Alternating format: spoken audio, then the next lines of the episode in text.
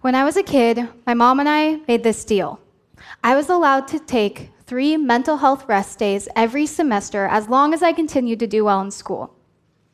This was because I started my mental health journey when I was only six years old. I was always what my grade school teachers would call a worrier, but later on we found out that I have trauma induced anxiety and clinical depression. This made growing up pretty hard. I was worried about a lot of things that other kids weren't, and school got really overwhelming sometimes. This resulted in a lot of breakdowns, panic attacks. Sometimes I was super productive, and other days I couldn't get anything done. This was all happening during a time when mental health wasn't being talked about as much as it is now, especially youth mental health. Some semesters I used all of those rest days to the fullest. Others, I didn't need any at all. But the fact that they were always an option is what kept me a happy, healthy, and successful student. Now I'm using those skills that I learned as a kid to help other students with mental health challenges. I'm here today to offer you some insight into the world of teenage mental health. What's going on? How did we get here? And what can we do? But first, you need to understand that while not everyone has a diagnosed mental illness like I do, absolutely everyone, all of you, have mental health. All of us have a brain that needs to be cared for in similar ways that we care for our physical well being. Our head and our body are connected by much more than just our neck, after all. Mental illness even manifests itself in some physical ways, such as nausea, headaches, fatigue, and shortness of breath. So, since mental health affects all of us, shouldn't we be coming up with solutions that are accessible to all of us? That brings me to my second part of my story. When I was in high school, I had gotten pretty good at managing my own mental health. I was a successful student and I was president of the Oregon Association of Student Councils. But it was around this time that I began to realize mental health was a much bigger problem than just for me personally. Unfortunately, my hometown was touched by multiple suicides during my first year in high school.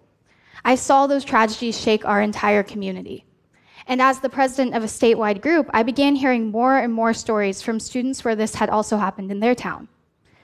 So in 2018, at our annual summer camp, we held a forum with about 100 high school students to discuss teenage mental health.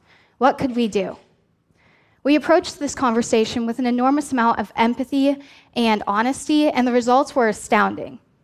What struck me the most was that every single one of my peers had a story about a mental health crisis in their school, no matter if they were from a tiny town in Eastern Oregon or the very heart of Portland. This was happening everywhere.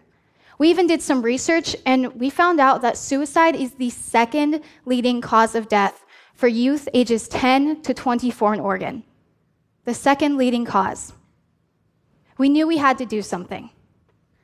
So, over the next few months, we made a committee called the Students for a Healthy Oregon, and we set out to end the stigma against mental health. We also wanted to prioritize mental health in schools. With the help of some lobbyists and a few mental health professionals, we put forth House Bill 2191. This bill allows students to take mental health days off from school the same way you would a physical health day. Because oftentimes that day off is the difference between feeling a whole lot better and a whole lot worse, kind of like those days my mom gave me when I was younger. So, over the next few months, we lobbied and researched and campaigned for our bill, and in June of 2019, it was finally signed into law. Mm-hmm.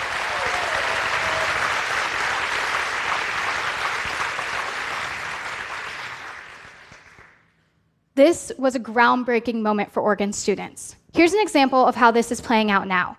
Let's say a student is having a really hard month. They're overwhelmed, overworked, they're falling behind in school, and they know they need help. Maybe they've never talked about mental health with their parents before, but now they have a law on their side to help initiate that conversation. The parent still needs to be the one to call the school and excuse the absence, so it's not like it's a free pass for the kids, but most importantly, now the school has that absence recorded as a mental health day, so they can keep track of just how many students take how many mental health days. If a student takes too many, they'll be referred to the school counselor for a check in. This is important because we can catch students who are struggling before it's too late. One of the main things we heard at that forum in 2018 is that oftentimes stepping forward and getting help is the hardest step. We're hoping that this law can help with that. This not only will start teaching kids young how to take care of themselves and practice self care and stress management, but it could also literally save lives. Now, students from multiple other states are also trying to pass these laws. I'm currently working with students in both California and Colorado to do the same because we believe that students everywhere deserve a chance to feel better. Aside from all of the practical reasons and technicalities, House Bill 2191 is really special because of the core concept behind it that physical and mental health are equal and should be treated as such. In fact, they're connected. Take healthcare, for example. Think about CPR. If you were put in a situation where you had to administer CPR, would you know at least a little bit of what to do? Think to yourself. Most likely, yes, because CPR trainings are offered in most schools, workplaces, and even online. We even have songs that go with it. But how about mental health care? I know I was trained in CPR in my seventh grade health class. What if I was trained in seventh grade how to manage my mental health or how to respond to a mental health crisis? I'd love to see a world where each of us has a toolkit of skills to help a friend, coworker, family member, or even a stranger going through a mental health crisis. And these resources should be especially available in schools because that's where students are struggling the most. The other concept that I sincerely hope you take with you today is that it is always okay to not be okay, and it is always okay to take a break. It doesn't have to be a whole day. Sometimes that's not realistic, but it can be a few moments here and there to check in with yourself. Think of life like a race, like a long distance race. If you sprint in the very beginning, you're going to get burnt out. You may even hurt yourself from pushing too hard. But if you pace yourself, if you take it slow sometimes intentionally, and you push yourself other times, you are sure to be way more successful. So please, look after each other. Look after the kids and teens in your life, especially the ones that look like they have it all together Mental health challenges are not going away, but as a society, we can learn how to manage them by looking after one another. And look after yourself too. As my mom would say, once in a while, take a break. Thank you.